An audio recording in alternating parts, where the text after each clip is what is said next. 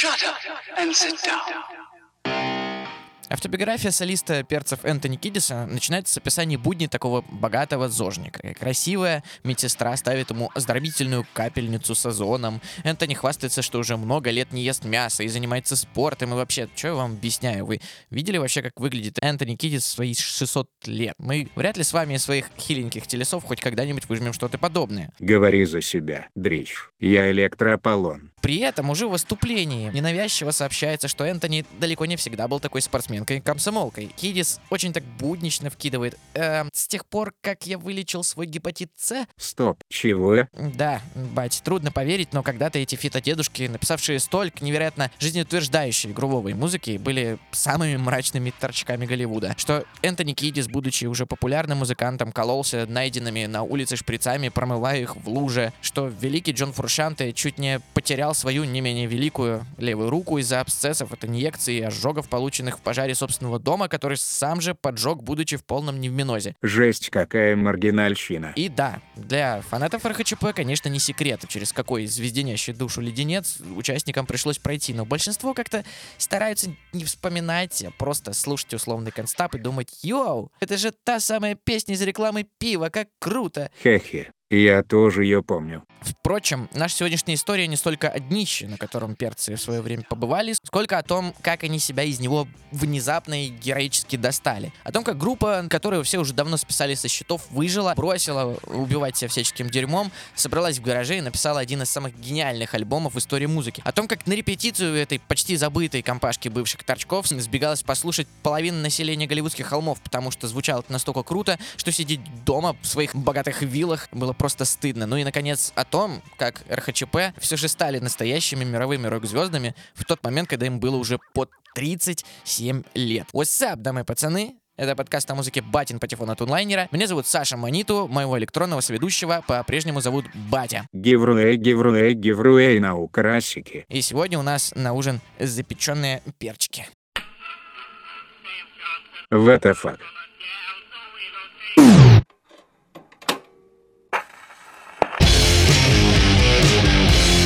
Другое дело.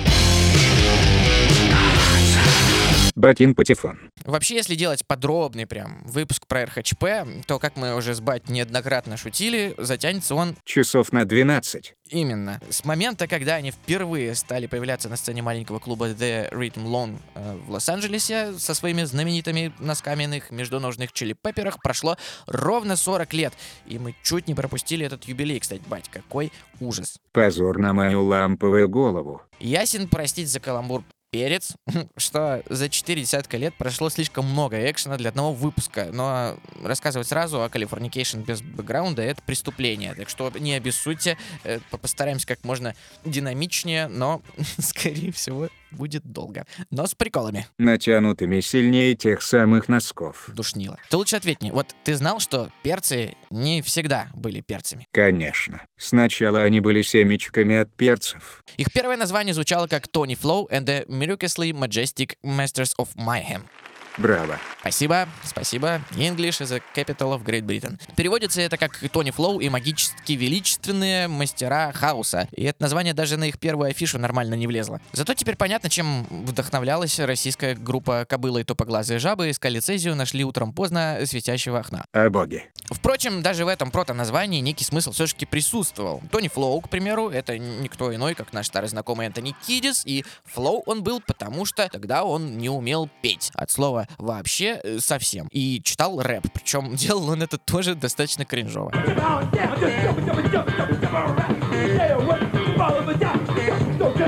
А чьи это? А как это? А кто это? Вот так, бать, и звучала музыка ранних РХЧП. Никаких тебе мелодических вот этих хауло нет. Грубый, быстро синкопированный фанк. И я думаю, почему же они магически величественные мастера хаоса, вопросик отпадает сам собой после нескольких секунд прослушивания. Более того, на первых концертах э, у них даже толком не было написанных заранее песен. Это все было чисто импровизация. Кто-то просто закинул в блендер фанк, панк, рэп, кучу наркотиков, перемолол их до состояния жижи, разделил на четыре равные кучки и отправил на сцену. Первую кучку, как мы уже выяснили, звали Энтони, и она очень бодро зачитывала свои подростковые наивные стихи, в основном о сексе, Лос-Анджелесе и сексе в Лос-Анджелесе. А тремя другими были гитарист Хилл Словак, барабанщик Джек Айронс и басист Майкл Бальзари. И да, Фли реально так зовут. Звучит как название итальянской пасты. Все они были школьными друзьями, вместе росли, вместе прогуливали уроки, тусили с девчонками. Кстати, забавный факт из автобиографии Энтони Бать. Ну давай. У Энтони были э, шуры-муры э, с сестрой Фли. Мгм. Кодекс братана не одобряет. Да, причем последний узнал об этом только из книги спустя много лет. А там, судя по описанию, была такая чертовка. Она любила, например, в постели набрать полный рот чая и Нас уволит. пить, короче.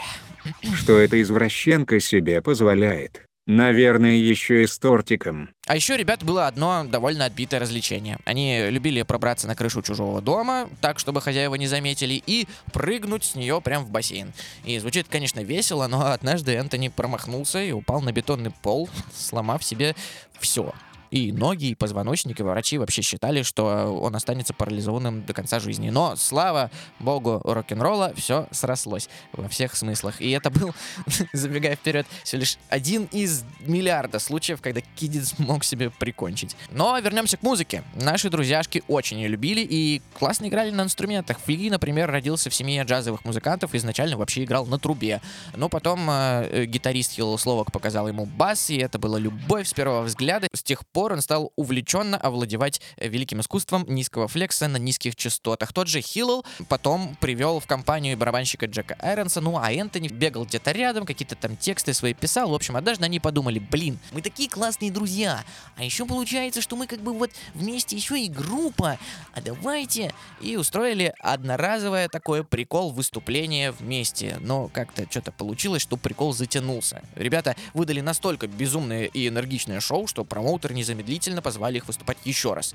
А потом еще раз. И, и каждый из разов парни прыгали по сцене, как будто им пятки с кипидаром обмазали и подожгли. В общем, людям нравилось и приходилось продолжать. На третьем концерте их длиннющее название Тони Флоу and Чот, а там наконец-таки сменилось на Red Hot Chili Peppers. А это че значило? Ничего, но оно им подходило. Иногда случайный набор слов обладает именно той вот силой и вайбом, э, который ни одна осмысленность тебе не даст. Вот смотришь же на них и думаешь, ну, реально перцы. И горячие, иногда даже красные. А группе начинает писать местные издания, и уже через полгода их подписывает крупнейший лейбл EMI. В 84 году пацаны записали свой первый одноименный альбом. И это был просто провал провальски. Вот мы и докатились к отсылкам к Кузе из универа. Саня, поздравляю. Перенести это безумное, грязное, энергичное звучание, которое они выдавали на концертах, не получилось. Продюсером пластинки был некто Энди Гилл, и о нем ничего не известно, кроме того, что он был одержим идеей сделать радиоформатный хит всю свою жизнь, и в связи с этим сведение его было мягким, приглаженным, радиофрендли и мертвым насмерть. Так очень часто случается, когда продюсер думает, что он умнее группы. Э, Фли и Энтони впоследствии высказывались о звучании первого альбома так. Он будто прошел стерилизацию через двойную машинку для обуви, что бы это ни значило. В нашем детстве даже не у всех детей машинки были, а тут обуви. Ох уж эти америкосы. А В дальнейшем на эти грабли перцы наступали еще трижды. Из них постоянно пытались кого-то лепить. Во время записи второго альбома, к примеру, на них выходил продюсер Sex Pistols, который хотел сделать из них самую простую, известную человеческую рок-н-ролл группу с красивым солистом. Когда он показал ребятам наброски их розовых нарядов, в которых э, они должны были выступать по его идее, Фли упал в обморок. На этом переговоры были окончены. Благодаря своей странности и сложности перцы очень долго оставались в андеграунде сцены Лос-Анджелеса, и это при том, что с первых выступлений вот все в Калифорнии знали, что есть такие пацаны, что они нереально крутые, вообще сумасшедшие музыканты, Все, кроме Киддиса. Этот был просто сумасшедший. но очень-очень долго РХЧП ходили с ярлыком вот вечно перспективных и никак не могли с этим что-то поделать. Стрельнуть по-настоящему им мешало, по сути, две вещи. Первое, никто не знал, как их правильно записывать. Про РХЧП говорили, что вживую они просто убийство, а в записи унылое говно. И так, по большому счету, и было. Причем справиться с их звуком пытались и очень именитый продюсер. Вторым альбомом Фанки Стайли занимался Джош Клинтон из Парламент Фанкаделик, то есть великий человек, крестный папа усяго фанк-рока, но даже у него вышло какое-то такое стерильное «меф», хотя песни там были довольно интересные.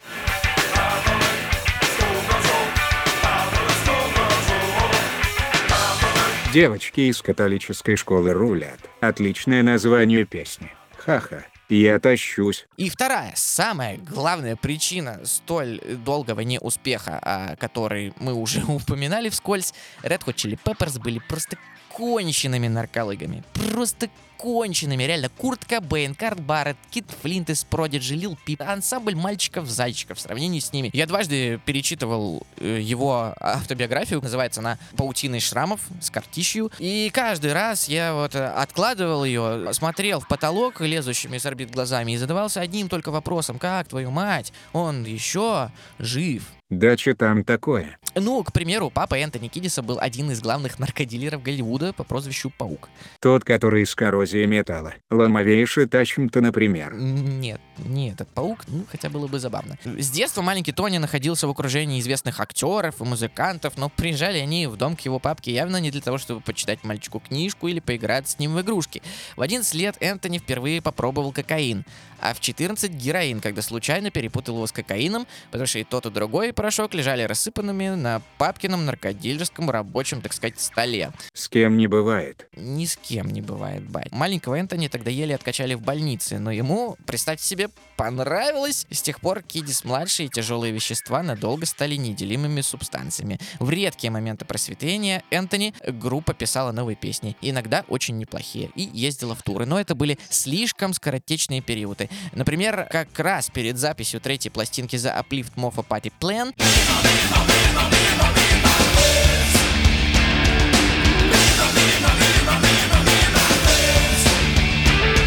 Энтони прошел очередной курс реабилитации в специальном центре, был чист, светил, заряжал всех позитивом и очень продуктивно работал над музыкой.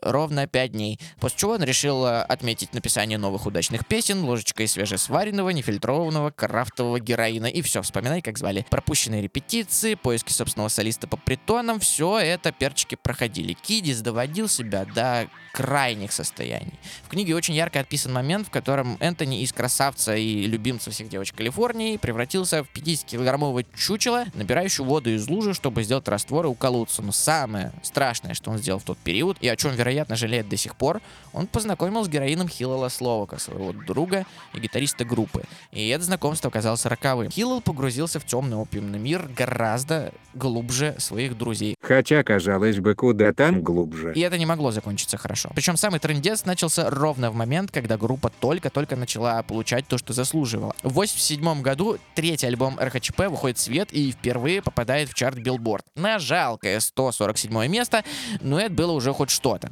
Казалось бы, вот оно, начало чего-то большего. Успешно прошел тур в поддержку пластинки, во время которого Кидис и Словак торчали как подбородок Рис Уизерспун. К приезду из гастролей Хилл попытался бросить, но 24 э, июня он позвонил своему брату и очень долго обходя тему, говорил о своем самочувствии, о том, что очень хочет оставаться чистым, но это слишком сложно. Брат сразу заподозрил что-то неладное.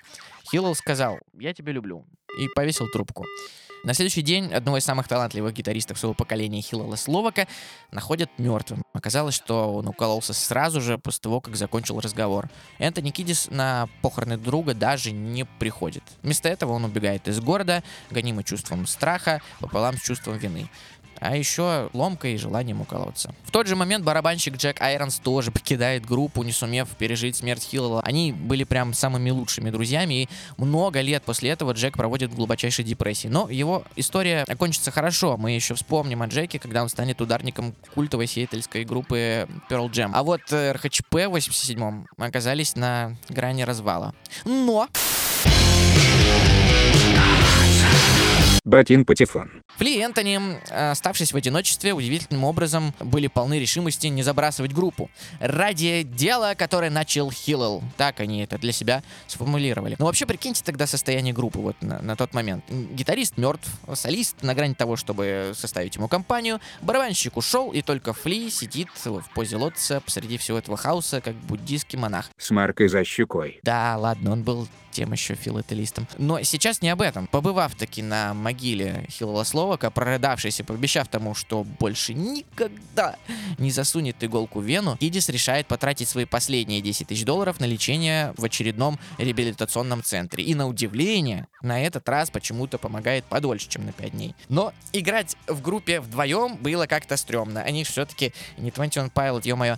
Э, Поэтому пришла пора искать новых музыкантов. И в нашем рассказе это очень важный момент, э, потому что именно сейчас собирается золотой состав. В группу приходит молодой 18-летний тогда еще гитарист Джон Фрущанта, горячий фанат РХЧП, знавший наизусть все их треки, даже те, что были импровизацией. И это было просто невероятное везение. Ребята говорили, что ни с кем еще, кроме Хиллела, у них никогда не было такой сыгранности и взаимопонимания. Как будто в этом молодом парне, похожем на Иисуса, воплотилась реинкарнация их погибшего друга. Э, Пару слов о Джоне Фрущанте. Ой, прям так и пару. Сейчас опять на полчаса улетишь. Так, ну ладно, если прям буквально пару, то, пожалуй, это будет словосочетание «странный пацан». Ладно, заинтриговал. Эм, Представьте, что внезапно рок-звездой и участником одной из самых отвязных групп Калифорнии становится не очень-то социально адаптированный вчерашний ребенок, э, который привык тратить на игру на гитаре по 16 часов в день и не выходить из своей комнаты, только если не припрет покушать или пописть. Вот таким был Джон Фрущанте. Прям как-то когда выходит новый FIFA. Джон, э, кстати, стал первым профессиональным музыкантом в истории группы Red Hot Chili Peppers. Э, Он получал образование в престижном музыкальном училище Лос-Анджелеса, но, по собственному признанию, гораздо больше пользы в плане умения играть и сочинять ему принесло то, что однажды он сошел с ума, закрылся дома и выучил всю дискографию Фрэнка Заппы. Right. Человек по собственному желанию изолировался на месяц, занимался только тем, что слушал Фрэнка Запу, задрачивал его партии, еще раз по доброй воле Фрэнк Запа не угрожал ему оружием. Разве что убийственными усами. До прихода к перцам, кстати, у Фрещанта даже была возможность э, поиграть в своего кумира, стать музыкантом в группе Фрэнка Заппы. Тот как раз искал нового гитариста, но Джон в последний момент отказался, узнав, что на гастролях Фрэнк строго запрещает своим музыкантам употреблять наркотики. А будучи 18-летним обалдуем без жизненного опыта, Машку за ляжку еще ни разу не державший Джон, разумеется, видел рок-звездную жизнь, полной девочек и всяческих допингов, и отказываться от своего клише любимого не хотел. То есть смерть прошлого гитариста-наркомана так и не научила пацанов смотреть на зрачки музыкантов, прежде чем нанимать их в группу. Бать, не лезь поперек себя же в пекло. Подожди. Э, Фли и Энтони очень сдружились с маленьким Джоном и приняли его в свою семью, хоть и постоянно стебались над тем, какой он еще зеленый лох. Много лет спустя Фрущанте, кстати, сказал, что эти приколы стали причиной множества его комплексов. Ну, Токсичная дружба валить ска нужно, как говорил классик. Ни подкаста без прикола над Оксимироном. Но тем не менее, Кидис э, рассказывал, что в те времена они настолько сблизились с Джоном, что могли проработать вместе 10 часов, э, сочиняя новую музыку, потом прийти домой, созвониться, чтобы пожелать друг другу спокойной ночи, и протрындеть еще два часа, как лучшие подружки из high school. Итак, гитарист есть, но нужен еще новый барабанщик. Первая попытка найти нового драмера обернулась тем, что перцы снова наткнулись на наркошу, который после увольнения с группы грозился спалить дом Кидиса. Ох уж эти злые бывшие. Поняв, что звать кого-то, с кем они раньше торчали на работу, идея так себе, ребята устроили настоящий кастинг. Что-то типа шоу «Хочу Виагру». Типа того, только конкурсанты менее симпатичные. Пришлось отслушать десятки бездарей, которые были посланы в пень сразу же после начала прослушивания. Обычно это происходило так. Фли начинал играть быстрый, жесткий басовый риф, барабанщик не успевал за ним, и секунде на 30 хватал сердечный приступ. Но однажды на прослушивание пришел паренек, похожий на медведя. Огромный такой металюга с длинными волосами и реднекской рожей. Ребята даже пускать его сначала не хотели. Сказали, мужчина, вы ошиблись, концерт Арии в соседнем здании происходит. Хи-хи-хи-ха-ха. Но, но в итоге Бугаю дали шанс э, чисто вот, ну давай, а мы поржем. Но не тут-то было. Наш медведь э, не только успел за Фли, он еще перегнал его и стал вести за собой группу ритмом, с чего парни знатно так прифигели. Самое-то что обидное, получается, что Перцев уделал металлист, их идейный враг. Они что сами себя панками считали. Это животная синергия, которая возникла в процессе этого джема с этим э, огромным шкафом, было просто бум-бада-бум, mind-blowing, old school техник. И в какой-то момент все музыканты, поняв, что вот оно, сложилось. Работает. Словили истерику, упали на пол и начали ржать. И все было понятно без слов. Медведя-металлиста берут. Звали его Чет Смит, и именно он уже 25 лет успешно барабанит в перцах. А, да, у Энтони и Фли э, было только одно условие э, для Чеда. Если ты сбреешь свою гриву, э, ты будешь принят в группу завтра же. На следующий день Смит пришел на репетицию с такой же прической. Но пацаны ничего ему не сказали. Потому что Чет легко мог избить любого из них. Именно так, батя. В таком составе Фли, Чет, Джон и Энтони э, РХЧП вступили в свою новую эру. Они записали альбом Mother's Milk. Never too soon to be through. Can't do too much consume. Красивой такой голой девушкой на обложке, которая держала на руках всех участников группы. И, конечно же, по чистейшему совпадению словосочетание Mother's Milk оказалось сленговым уличным названием героина. Ну, как бы, Они точно не специально. Пластинка забралась в чартах на 53-ю строчку, и это уже было вау. В смысле? Кто-то все-таки высунул голову из подполья. Перцам даже дали денег аж на целых два клипа, а их песня э, таки пролезла на радио. В тот момент э, РХЧП начали узнавать в такси и на улицах, и люди, даже далекие от музыкальной тусовки Лос-Анджелеса, впервые за их карьеру. И чаще всего их встречали вопросом «О, это же вы, те парни, которые поют ту песню Knock Me Down. Ой, вы такие классные, вы так мне нравитесь. Не хотите ли отведать моих наркотиков? Но у Энтони и компании хватило силы самообладания не сорваться. Символично, что та самая Knock Me Down а, первый их какой-никакой радиохит имел в припеве следующие строчки. Если ты увидишь меня бесстрашным, если ты увидишь меня под кайфом, просто выруби меня. В этот момент я не больше, чем просто существо. If you see me getting mine, if you see me getting mine,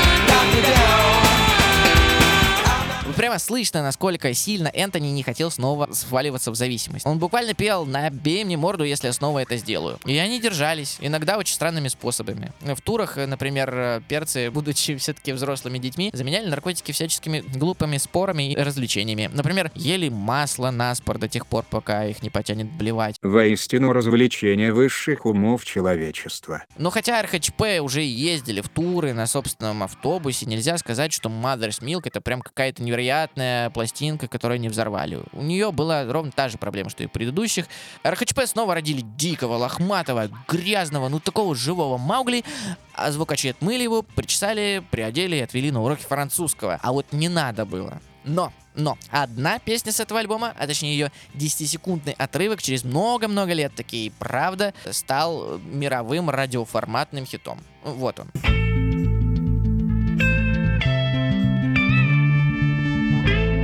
Узнали? Узнали? Только не пой, пожалуйста. Come, my lady, come, come, my lady. You're my butterfly, sugar,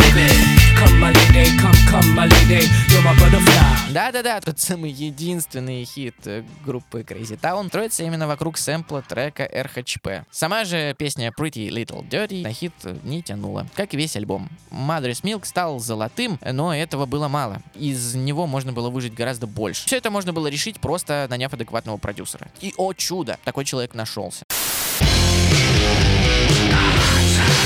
Батин Патефон. Чего ж вам еще рассказать про Рика Рубена, что еще не рассказал чувак с канала Skills? Это бородатый дядька, похожий на бомжеватого Хагрида, э, которого теперь уже точно можно вот назвать самым влиятельным музыкальным продюсером в мире. Он ответственен за успех альбомов Металлики, Корн, Бисти Бойс, Jay-Z, Эминема, Джонни Кэш и вообще с кем он только не работал. Это реально царь Мидас от мира музыки. Все, к чему он прикасается, становится как минимум золотым, а чаще всего даже платиновым. При этом у Рика достаточно экстравагантный, так сказать, метод работы. В основном он просто лежит на диване. И, и все. Я тоже так могу. Где мои Грэмми? То есть группа работает, репетирует, джемит, играет какие-то песни, что-то пыжится, а Рик в это время лежит в углу, дремлет и иногда выкрикивает «О, вот это было прикольно, вот это оставьте». Концовку нафиг срезаем, первый, второй куплет меняем местами, и будет бомба, все. И в 90% случаев он оказывается прав. Бомба получается. То есть у чувака настолько гениальная чуйка, что для него чужие песни это тупо конструктор Лего. И, и он не очень паристок в полудреме раз за разом умудряется собирать из мелких разрозненных деталек Тадж Махал, не покидая своего дивана. И вот именно этот человек стал продюсером нового альбома перцев под названием Blood Sugar Sex Magic. По правде говоря, Рик должен был работать с РХЧП еще над второй пластинкой, но познакомившись тогда с ребятами, которые были далеко не в лучшей форме, Рик увидел лишь четырех мрачных Корчков подумал, да блин, ну вас нафиг, пойду обратно с Бести Бойс тусить. Сейчас же все было по-другому. Самое время поработать вместе. Ребята арендуют дом Гудини, большой старинный особняк, в котором, по слухам, жил призрак девушки, невинно убиенной в нем в 30-х годах 20 века. Джон Фрущанте, кстати, утверждал, что однажды ночью видел ее своими глазищами. Тут непонятно еще, кто кого больше испугался. Работа шла, не покладая рук. Ну, в случае с Риком, не покидая дивана. Рубин дал э, парням полную свободу действий в своих экспериментах. Однажды они даже притащили в дом какие-то старые ржавые жестяные бочки и стали выстукивать на них безумные ритмы. И даже из этого в итоге слепили песню. На пластинке также часто можно услышать э, эхо, какие-то фоновые разговоры, кашель.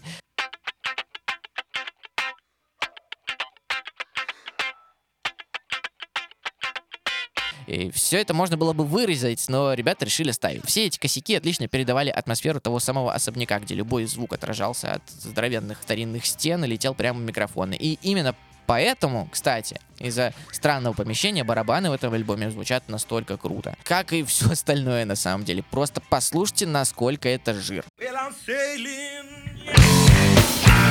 Yeah.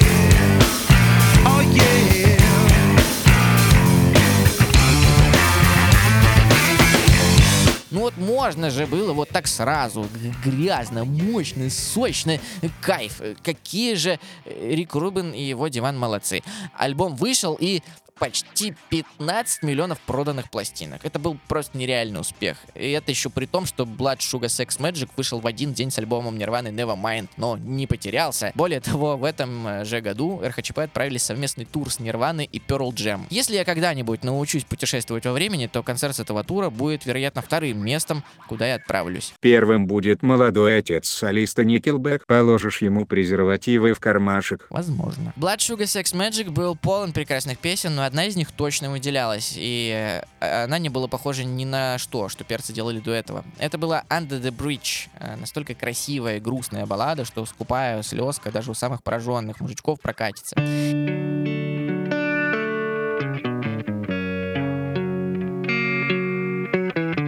Изначально Энтони писал ее как поэму и не собирался даже никому показывать. На одной из репетиций он заметил, что Фли и Джон много общаются между собой и почти игнорируют его. Энтони подумал, что потерял друзей, словил грустного и стал ходить по Лос-Анджелесу. Потом открыл блокнот, сел и простыми, как березовый сучок, словами описал свое чувство одиночества и единения с родным городом.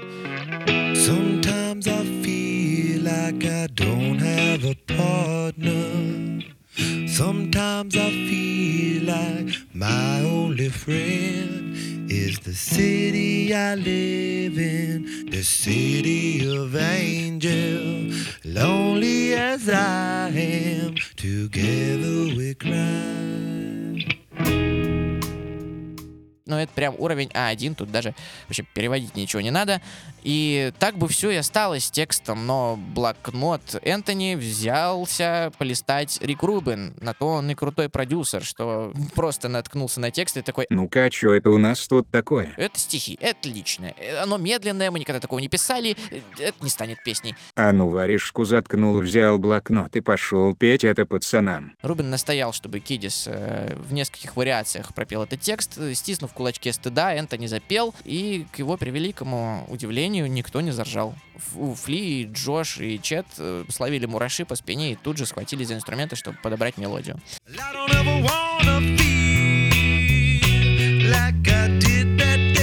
Take me to the place I love.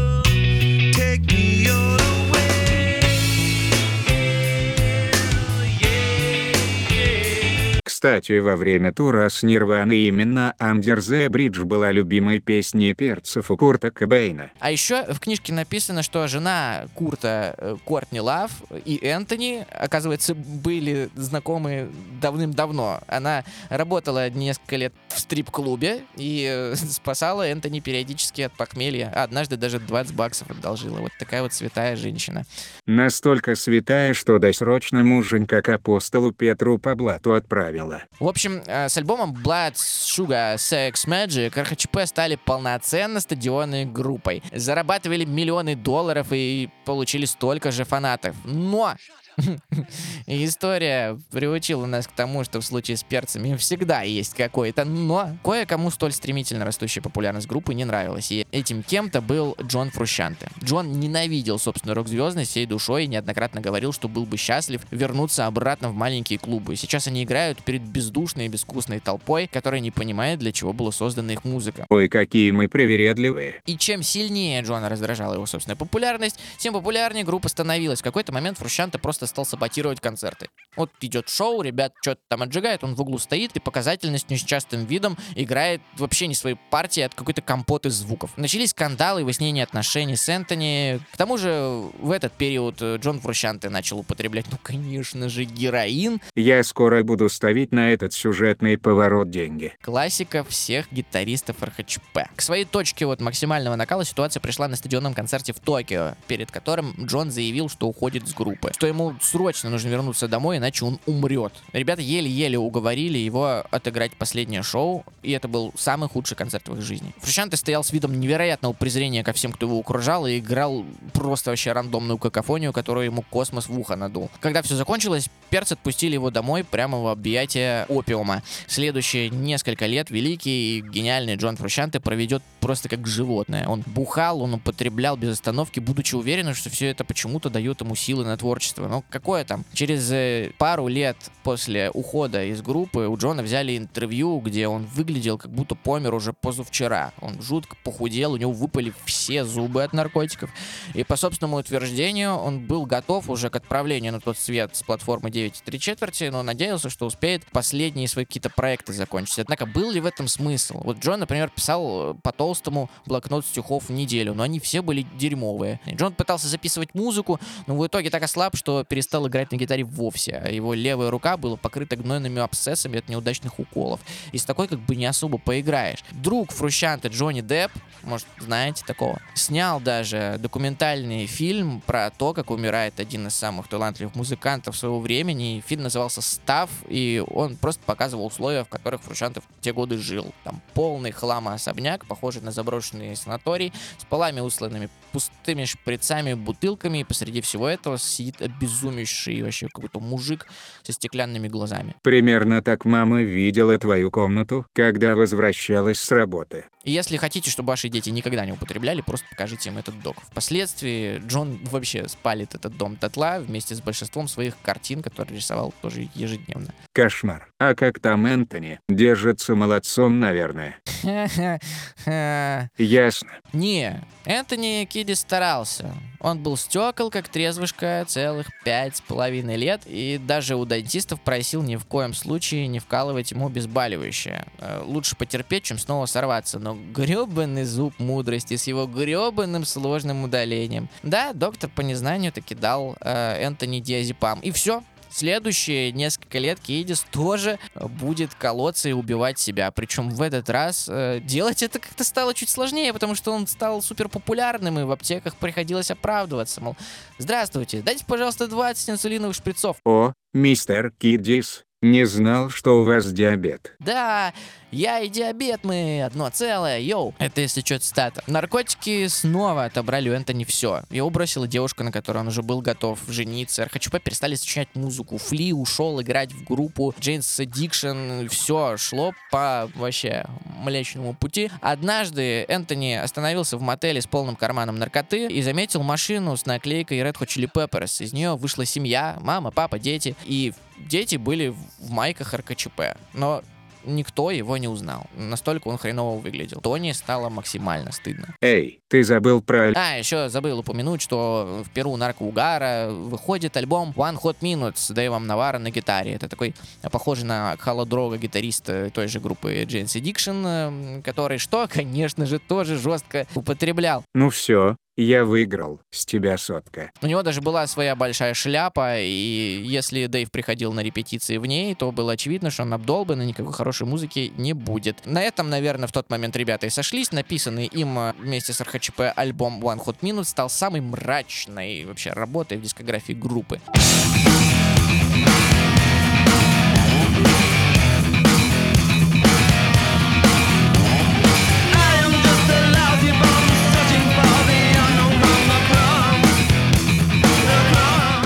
В нем, конечно, был свой шарм, но это была слишком темная материя. Депрессивные тексты Кидиса о вине за то, что он снова впустил в свою жизнь наркотики, жесткие гитарные рифы Навара, который даже не парился о том, чтобы проникнуться философией фанка. В общем, э, пластинка вышла странной и продалась тиражом в 5 миллионов копий, что как бы вроде типа и много, ну, прошлое это было 15, и все все понимают. С другой стороны, хорошо хоть так, сложно вообще что-то написать, когда у тебя трезвая только половина группы. Было очевидно, что РХЧП гниет. Их не звали на фестивали снова. Им не предлагали концертов снова, потому что уже было пара слетевших выступлений, э, которые как раз-таки на чугунной сковородочкой из-за не очень профессионального отношения Дэйва и Энтони. Организаторы их просто ненавидели. И по факту еще недавно самая горячая группа планеты была уже ходячим трупом. И когда уже Фли даже, человек с титановым терпением подошел к Кидису и сказал, слушай, я ухожу. А тот ответил, я тебя понимаю, все стало окончательно очевидно. Но! Ах, господи. Батин Патефон. У Фли было пара условий.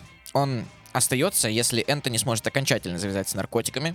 Забегая вперед, спустя три рехаба, два побега из них, кучу интервенций от родных и даже встречу с Далай-Ламой, это кое-как, да, получилось. И второе требование, Мы должны вернуть Джона. звучало это слишком сказочно, потому что все, что слышал мир об э, Джонни Фрущанте за последнее время, и Энтони в том числе, это то, что он сейчас, наверное, находился в состоянии ходячего трупа, если, в принципе, еще остался жив. Это невозможно. Я бы хотел этого, но это невозможно, говорил Тони, на что Фли в ответ выпалил. Ты хоть знаешь, сколько боли ты ему принес. Этот мальчик во всем равнялся на тебя. Так что это и твоя вина. Батя гениальный драматический актер. Пишите в телеграм собака батя крутой 69. Крыть такое было нечем. Злобы и обиды у Энтони не осталось. Он уже искренне просто переживал и молился за своего друга. Кидис приехал в гости к Джону и убедил его заняться наконец-то своим здоровьем, своей левой рукой, вылечить ее. Э, Ребята снова стали периодически проводить время вместе. К тому моменту Джон не играл на гитаре уже больше двух лет, э, так что ни о какой музыке речь уже не шла. Это было просто спасение утопающего. Однако однажды, когда дела уже вроде как плюс-минус наладились, все-таки Фли осторожно спросил его, как ты смотришь на то, чтобы вернуться в группу. В этот момент Джон разрыдался и ответил, что ничего на свете не смогло бы сделать его более счастливым. И они обнялись. Как мило. Учитывая, что в этот раз в индустрии перцев уже похоронили реально глубоко и под самой массивной бетонной плитой, ни о каких больших студиях, авансах и продюсерах речь уже не шла. Ребятам пришлось э, репетировать в гараже голливудского дома Фли. У Форшанты на тот момент даже не было своей гитары, так что Энтони купил ему телекастер 69 года, очень красивый такой, благородно потертый, побитый инструмент, на котором до сих пор э, Джон часто играет на концертах. В угол этого гаража поставили барабаны, куда засел Чет Смит, врубили хиленькую какую-то аудиосистему и, э, повторив мантру «никаких ожиданий, мы просто играем музыку», перцы приступили к делу. Они джемили каждый день, и получалось с каждым днем все лучше. В какой-то момент соседка Фли Гвен Стефани из группы No Doped, Это которая написала гимн всех выпускных. Ну да, Don't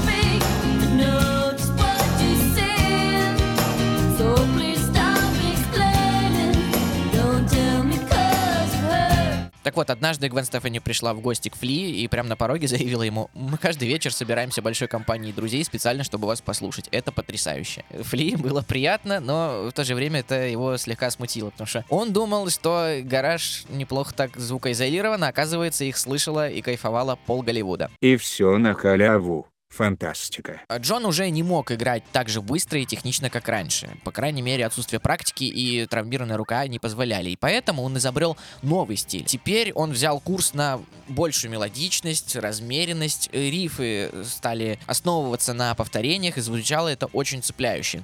Э, Как будто раньше overskills, вот это вот умение Джона играть вообще все, ему на самом деле только мешало. Некоторые каратисты настолько крутые, что порой им нужно привязать одну руку за спину, чтобы сражаться со всеми на равных. Очень актуальный совет. Особенно в случае с Фрущанте и его несчастной рукой. Среди всех новых заготовок песен особенно выделялась одна, причем не в самом лучшем ключе. Кидис написал большую такую поэму с невероятно длинными строчками, которые не умещались ни в какую гармонию. Демо звучало очень плохо,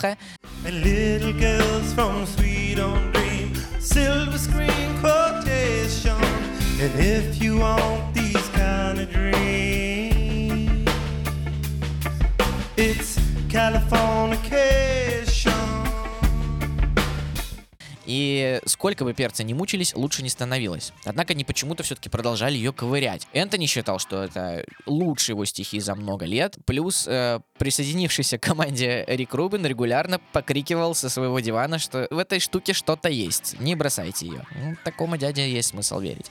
И вот однажды, наслушавшись группы The Cure,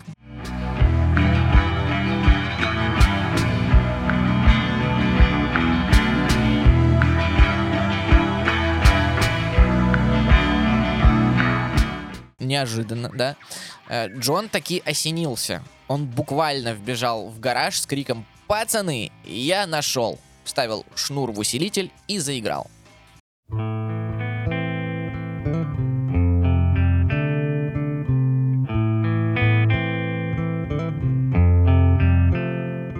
Если у вас есть уши и сердце, то вы точно узнали эту песню. Сейчас у клипа на Californication 1 миллиард 100 миллионов просмотров на YouTube, и говорить как о песне, так и о видео на нем можно бесконечно. Я, например, влюбился в нее с тех пор, как случайно услышал в машине отца на диске с названием «Хиты Миллениума». И там были Стинг, РХЧП и горы всякой беспонтовой попсы. И маленькому мне почему-то понравились именно перцы, чем я до сих пор горжусь. Какой молодец. Держи конфетку. Hardcore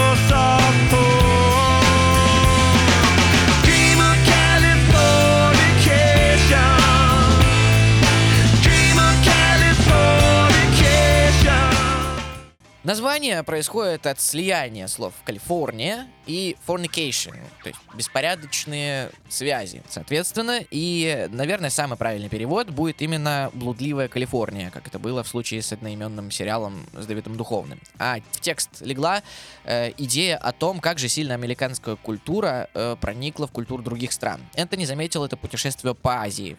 Те же кинофильмы, те же майки с логотипами тех же групп, та же гребаная Кока-Кола, в конце концов. Но он не знал, как к этому относиться. Культ поклонения Голливуду казался человеку, этим самым Голливудом воспитанным, чем-то очень ненастоящим. Ах, если бы вы только видели это место таким, каким его видел я, с его бомжами, всякими фриками в костюмах супергероев, вы бы перестали его так боготворить, думал Энтони. Впрочем, если это заблуждение, это фотография с открытки делала хоть кого-то счастливым, то как бы ради бога. Забавно также то, что спустя много лет песня начала сбываться. Множество строчек Californication были абсолютно рандомными, просто вот яркими э, психоделическими образами. Но недавно я тут смотрел видео с подкаста Джо Рогана, э, где он буквально каждую строчку подтягивал под современные реалии и э, безумные теории заговора или под каких-то звезд. Так, я еще не успел выкинуть твою шапочку из фольги с выпуска про Аврил Лавин. Мне достать ее? Не, ну смотри, бать. Э, Pay your surgeon very well to break the spell of aging. Хорошо заплати своему хирургу, чтобы остановить старение. Ну, семейка Кардашьян вошла в чат. Little Ghost from Sweden Dreams to что-то там стать известными в Голливуде. Это Грета Турнберг. Li- Little Girl from Sweden. Space may be the final frontier, but it's made in Hollywood basement. Space may be Космос мог бы стать последним неизведанным рубежом, но он сделан в подвалах Голливуда. Это отсылка к теории о том, что высадку Аполлон-11 на Луну снял в студии Стэнли Кубрик. И так далее. Искать смыслы в этом тексте, копаться в нем можно бесконечно. Но, наверное, самая важная строчка с точки зрения всей рассказанной э, нами с Батей сегодня истории звучит так. Destruction leads creation. саморазрешение невероятно усложняет твой жизненный путь, но иногда в конечном итоге оно ведет к созиданию. И это максимально точно в случае с перцами. Могли бы они написать так много сильных песен, если бы их дорога не была такой тернистой? Черт его знает. Что они точно могли, так это в 84 году согласиться на предложение менеджера Sex Pistols и стать абсолютно пластмассовым бойсбендом, там, One Direction своего времени. Но отказались. И в их истории очень часто все шло абсолютно наперекосяк. Они теряли друзей, они дважды распадались как группа, но после самых громких падений они пересобирали себя заново, становились новыми людьми, новыми музыкантами. Они всегда были не похожи на себя предыдущих. И все лишения, все баги, которые им выпадали, они трансформировали в фичи. Наш гитарист чуть не потерял руку и почти разучился играть. Окей, упростим свой стиль, сделаем его более мелодичным и размеренным. В конечном итоге, главное ведь что? Что мы все еще вместе, все еще каким-то чертом живы, и нам все еще интересно делать музыку. Ни к чему не обязывающие репетиции в гараже Фли в итоге вылились в лучший альбом в истории группы, который также назвали Californication. Он продался рекордным тиражом в 18 миллионов копий и сделал РХЧП главной рок-группой момента. В 91-м они были крутые, но они были одни из лучших. В 99-м они стали безальтернативно единственными. Я обсуждал этот альбом со многими очень хорошими музыкантами, музыкальными журналистами, и все они сходятся в одном мнении, что главная и очень редкая фишка этой пластинки в том, что когда ты ее включаешь, ее не хочется выключать до самого конца. От вступления первого трека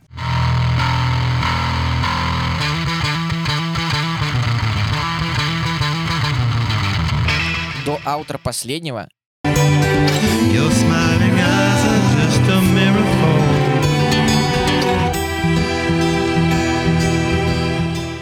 это цельная картина, это беляшек с целой кучей мяса, который хочется проглотить. Залезем в середину этого беляшика и просто вот рандомно достанем невероятную песню Other Side. How long, how long will I slide? Will separate my side? Посвященную как раз-таки Хиллулу Словаку. Э, Энтони рассказывает, что периодически видит призрак погибшего друга, э, находясь в самых пограничных ситуациях своей жизни. Я слышал твой голос через фотографии. Э, Ты пришел, чтобы забрать меня по ту сторону бытия. To take you to the other side. It. Не буду переводить все, но вот финалка трека тоже достаточно пронзительная.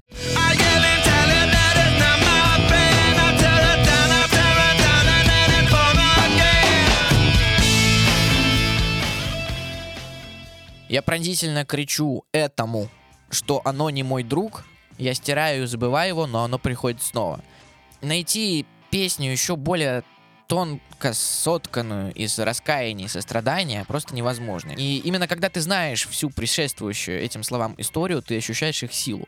Именно поэтому, друзья мои, мы и делаем этот подкаст, чтобы ваши любимые песни обретали смысл, чтобы вы видели за ними живых людей и их истории. Сейчас я разрыдаюсь и меня закоротит. При этом нельзя сказать, что Californication — это какой-то альбом, сотканный из э, соплей и слез. Нет, э, на этой пластинке есть песни под абсолютно любое настроение.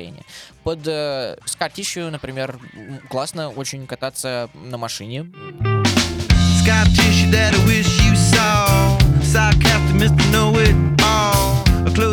В то же время, как ни странно, песня Road Tripping, то есть э, дорожное путешествие, больше скорее подходит для вечеров под пледом у открытого окна. Let's go get lost, let's go get lost. Blue, you sit so pretty west of the one. Под Easily хочется делать fire on the dance floor и прыгать со сцены, чтобы прокатиться на руках у толпы.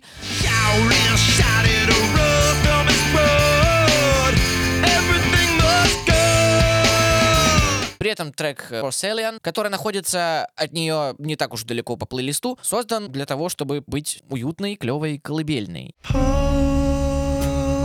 Porcelain.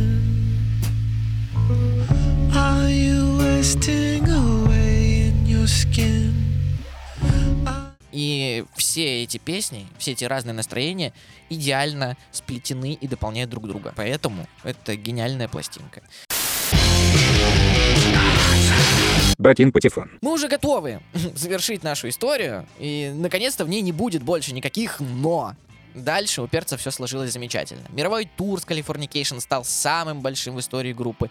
До Минска они, конечно, все еще не доехали. Хотя вот в 2014 долго по городу ходил слух, что стадион Динамо реконструируют вот именно для привоза РХЧП. И зато перцы неоднократно выступали в соседних странах. Одно из самых э, эпичных выступлений э, было в 2000 году в Москве. Это была как раз презентация как в Californication. Ребята собрали полную Красную площадь. Было больше 250 тысяч человек. Лил сильнейший дождь, но все были счастливы, все жадно вкушали атмосферу свободы и фанка. Интересно, что проходил этот концерт в рамках дня рождения MTV Раша, и с перцами тусовались культовые на то время ведущие, типа Александра Анатольевича, Антон Камолова и т.д. и т.п. И обычно они привыкли жестко роковать с большими группами, которые к ним приезжают, но перцы этот период уже давно прожили. Как рассказывала Тута Ларсон, Фли, к примеру, попросил ее устроить для него экскурсию по храмам и изъявил желание посмотреть на Булгаковский подъезд, э, после чего я дико офигел с того, э, насколько это э, культовое место было за...